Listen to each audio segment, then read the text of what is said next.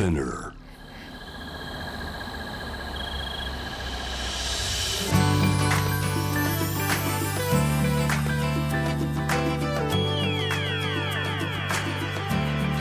エネオス4 Hour Earth One by One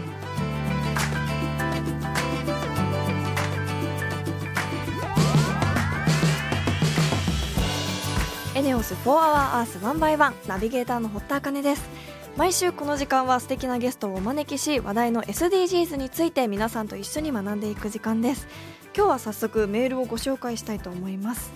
ラジオネーム素材食探訪人ふくふくさん SDGs 推進部入部希望です。ありがとうございます。部員としておすすめキッチングッズがあります。それはヘチマスポンジです。プラスチックの食器洗いスポンジ。マイクロプラスチックの原因にもなるのかなと気になり代わりになるものを探して現在ヘチマスポンジで食器を洗っていますがかなり快適です。フリマアプリで栽培している方から直接購入しています。ということでえー、ヘチマスポンジというものがあるんですね。私世代なんでしょうか。あんまりこう見たことがなかったんですけど思い出してみればおばあちゃんの家にあったような気がします。ヘチマを乾燥させて作ってるスポンジですよね。確かに普段何気なくやっぱり買っちゃってるスポンジってプラスチックからできているなって思いますしやっぱ自然素材からできているもので日用品は揃えたいなと思ってるのですごくいい情報ありがとうございます。ヘチマスポンジ私もフリマアプリで買ってみたいと思います。ということで本日も SDGs 学んでいきたいと思います。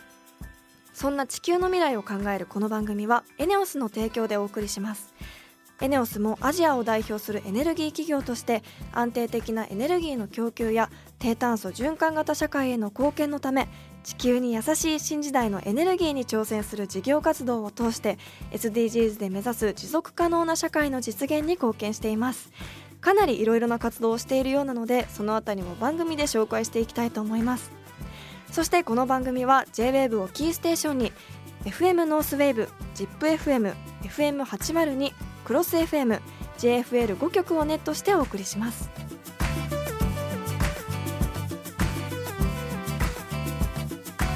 エネオス4 Hour Earth One by One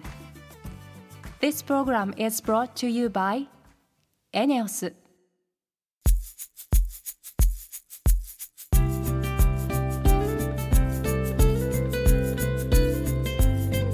ネオス4 Hour Earth 1 by 1本日のトークテーマは SDGs の目標に飢餓をゼロにです。番組で取り上げるのは2回目になりますが以前はハンガーフリーワールドの西平久美子さんに世界のおよそ11人に1人が栄養不足の状態にあることや飢餓にも突発的な飢饉と慢性的な飢餓があることを教えてくださいました。今回また改めて目標2の飢餓をゼロに深めていきたいと思います。そして今日のテーマは雑草のようです。一体どういうことなのかこの後ゲストの方にお聞きしていきたいと思います。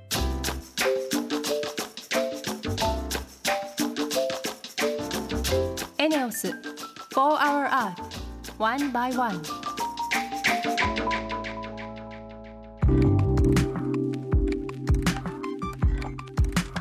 田茜がナビゲートしているエネオス4 Hour Earth 1 by 1本日も素敵なゲストの方とリモートでつながっています。合同会社紬手雑草料理研究家の前田純さんです。よろしくお願いします。よろしくお願いします。いろいろとお話聞いていきたいと思いますがまずその前に前田さんについてご紹介します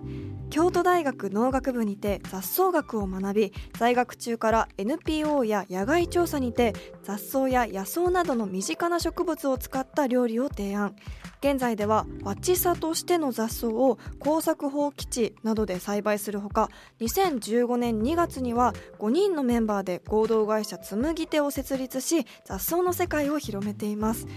ワチサっていうのはあまり聞き慣れない言葉なんですがどういう言葉なんでしょうか？はい、あの私が作った言葉ですが、はい。意味としてはあの雑草性の高い植物、まあ、意味としては雑草なんですけど、はい。それをあの無農薬、無化学肥料でできるだけ人の手をかけずに栽培したものという意味になりますね。なるほど。雑草性が高いっていうんですね、はい。漢字がなかなか難しいなと思ったんですが万葉集に出てくる漢字で、はいっていうのがあるんです。和歌にも歌われてるんですけど、それにあの日本という意味で和をつけて、ワティサというふうに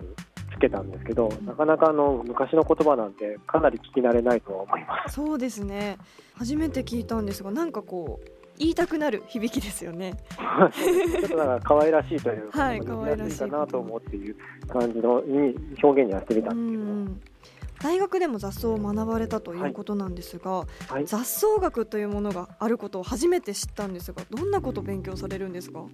そうですね、なかなか聞き慣れない学問かなと思うんですけども、あの雑草学っていうのは簡単に言うと雑草を、まあ、いかにコントロールするかという学問でして、はい。まあ、農業ではまあ雑草って邪魔なものなんですけど、うんまあ、そのためにその雑草をですねどうやって生やさないようにするか例えばそれが農薬だったりとか、草刈りの回数を増やしたりとか効率的にコントロールができるっていうことを、うん。まあ、いろいろ研究している学問でしてでその中で、まあ、私はあの雑草の利用の研究を行ってまして、雑草の、実際はそう利用そうですね利用ってなかなかそのそう利用ってなかなか研究されないんですけど、雑草って邪魔なので、うんでその中で、まあ、珍しい研究なんですけど、まあ、雑草の地がやってるのを農地のあぜに植えてですねあぜが崩れないように地がを管理していくっていうものをやってたんですね。雑草ってやっぱなかなかないがしろにされがちなイメージがあるんですがそこにこう興味を持ったっていうのはなぜなんですか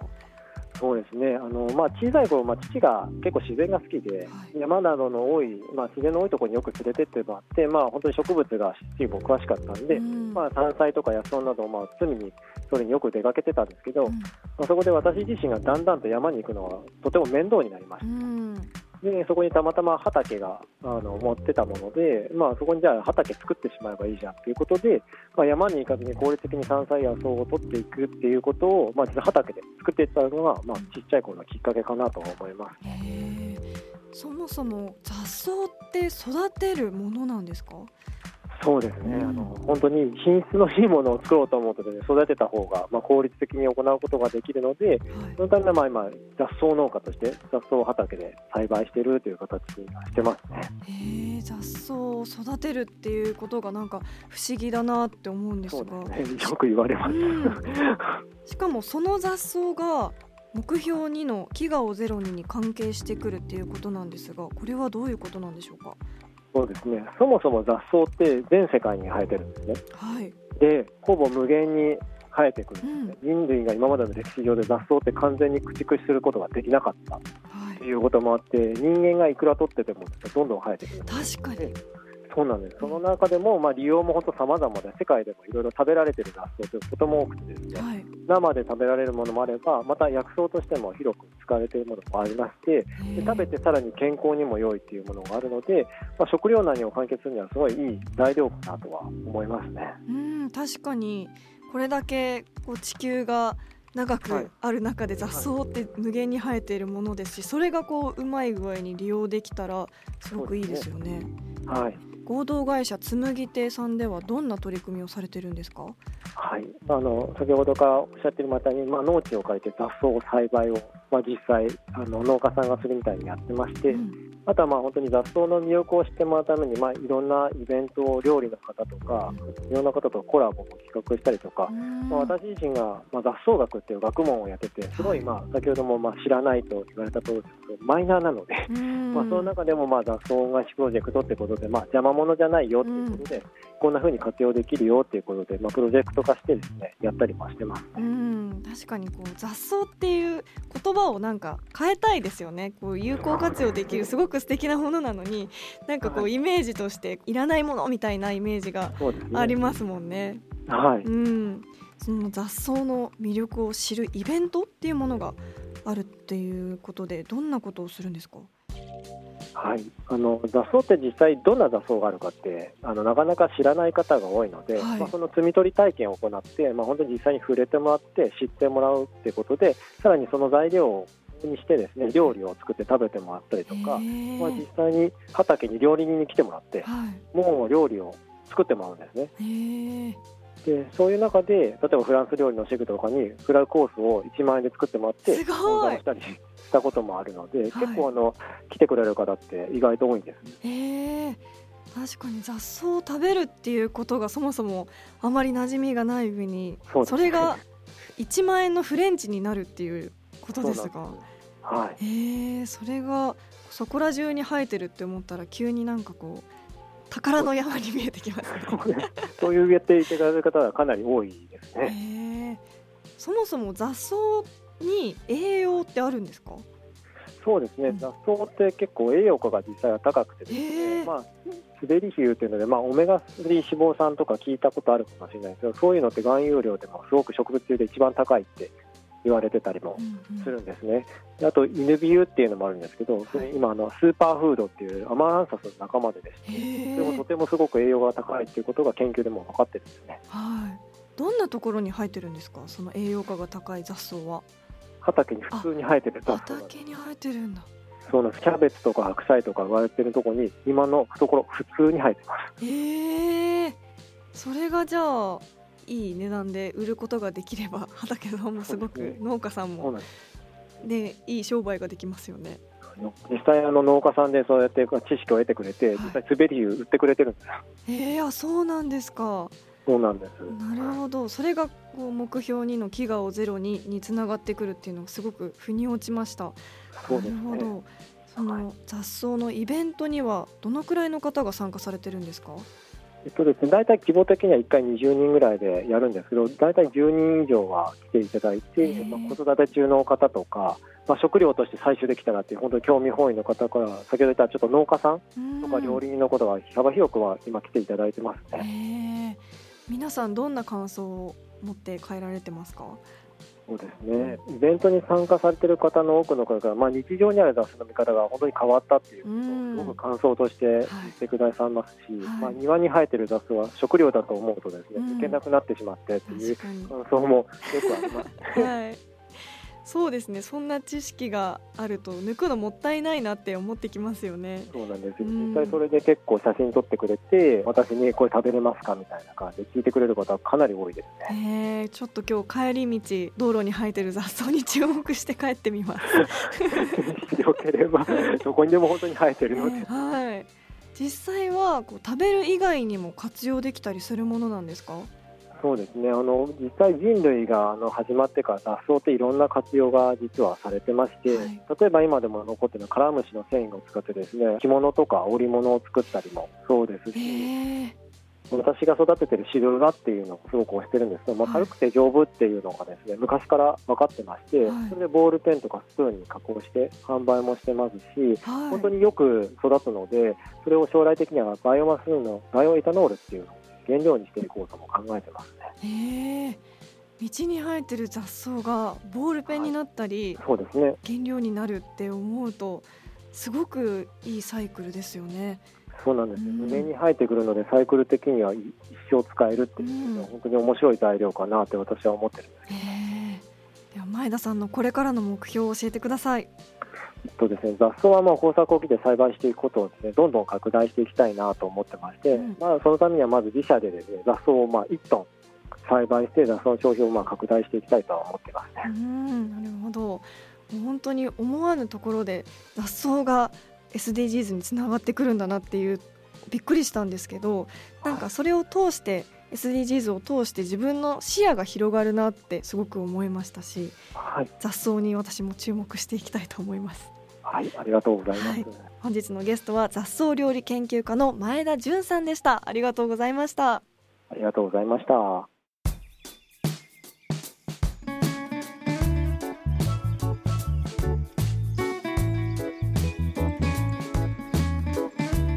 エネオス For Our Earth One by One.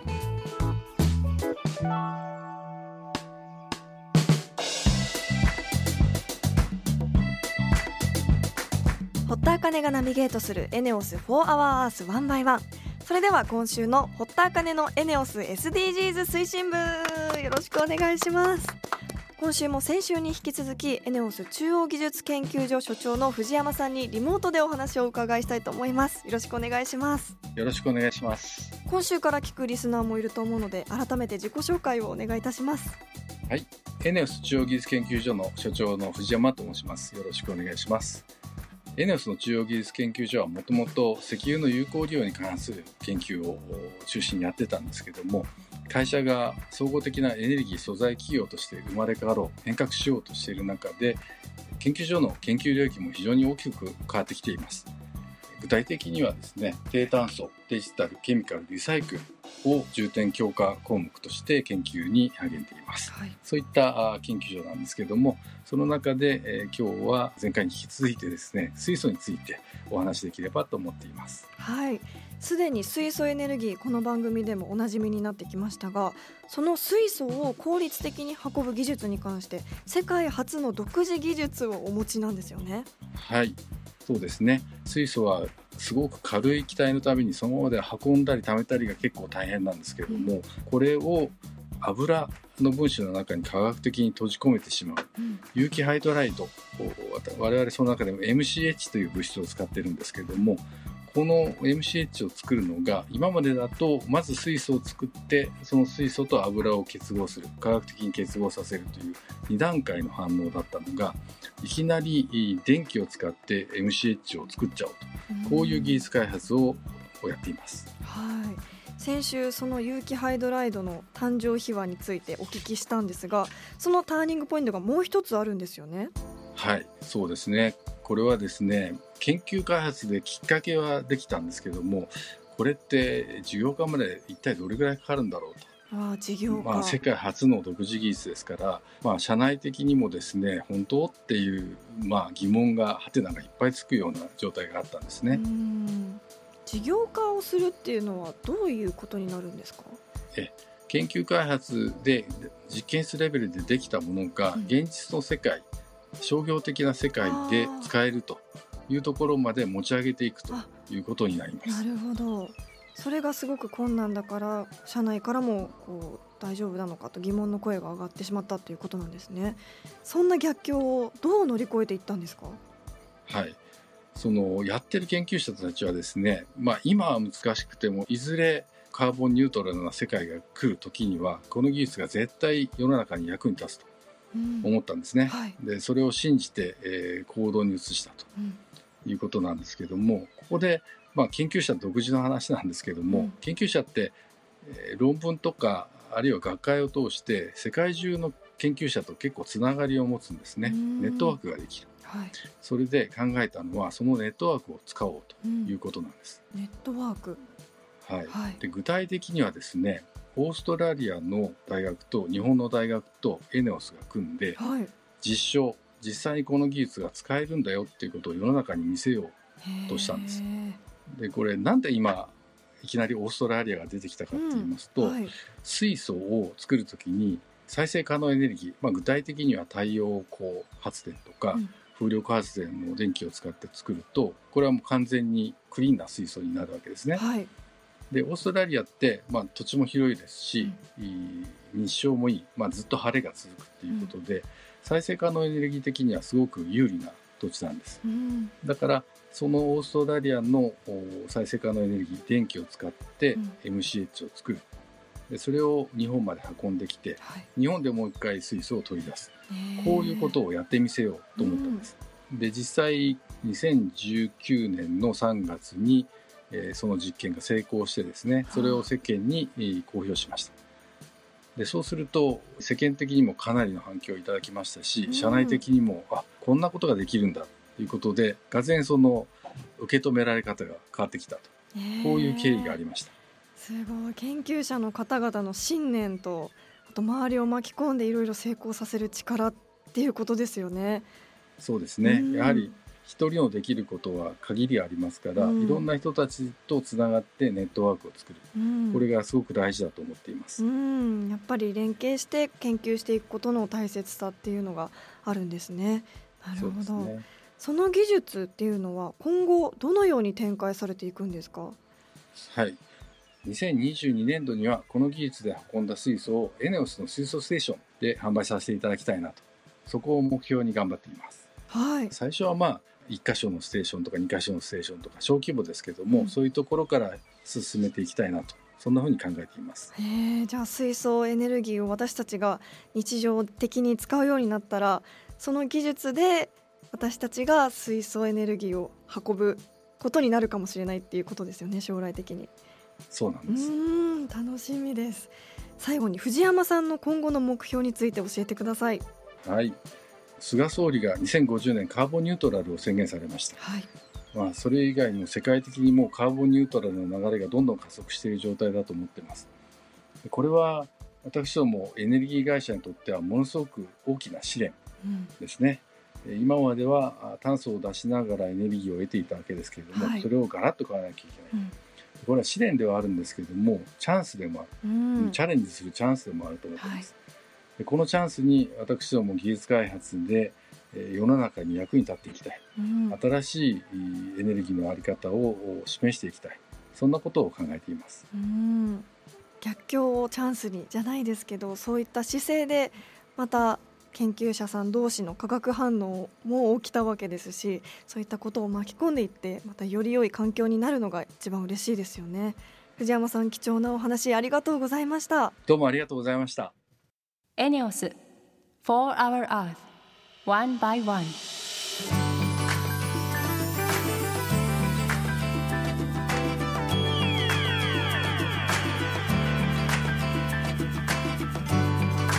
ネオス4 Hour Earth 1 by 1そろそろエンディングのお時間です。今日もゲストの方からいっぱい面白いお話聞けたんですが特に雑草料理研究家の前田純さんのお話面白かったですね。小学校の頃から雑草を育ててたということにも驚きましたし長年雑草について研究をされていてそれがこう飢餓をなくすことにつながっているって本当に SDGs って発想の転換でもあるんだなって思いましたしそれを通じて自分の視野が広がるなとすごく思いました。そしてあの前田純わちさひらがなでわちさで検索していただくと雑草のお弁当の写真が出てくるみたいなので興味ある方ぜひ調べてみてください。すごく映えのお弁当の写真がたくさん出てきて美味しそうですし私も本当に食べてみたいなと興味が湧きました。ぜひ調べてみてください。来週のテーマは目標12作る責任使う責任。再来週のテーマは目標1貧困をなくそうです。リスナーの皆さん聞きたいことがあればぜひメールしてください。そして番組ツイッターもあります。ぜひ番組名を検索して「4HourEarth」の頭文字「ハッシュタグ #FOE813」をつけてどんどんつぶやいてください。それではまた来週のこの時間にお会いしましょう。ここまでのお相手は堀田茜でした。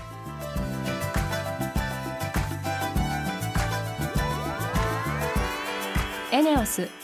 4 Hour Earth One by One This program was brought to you by エネオス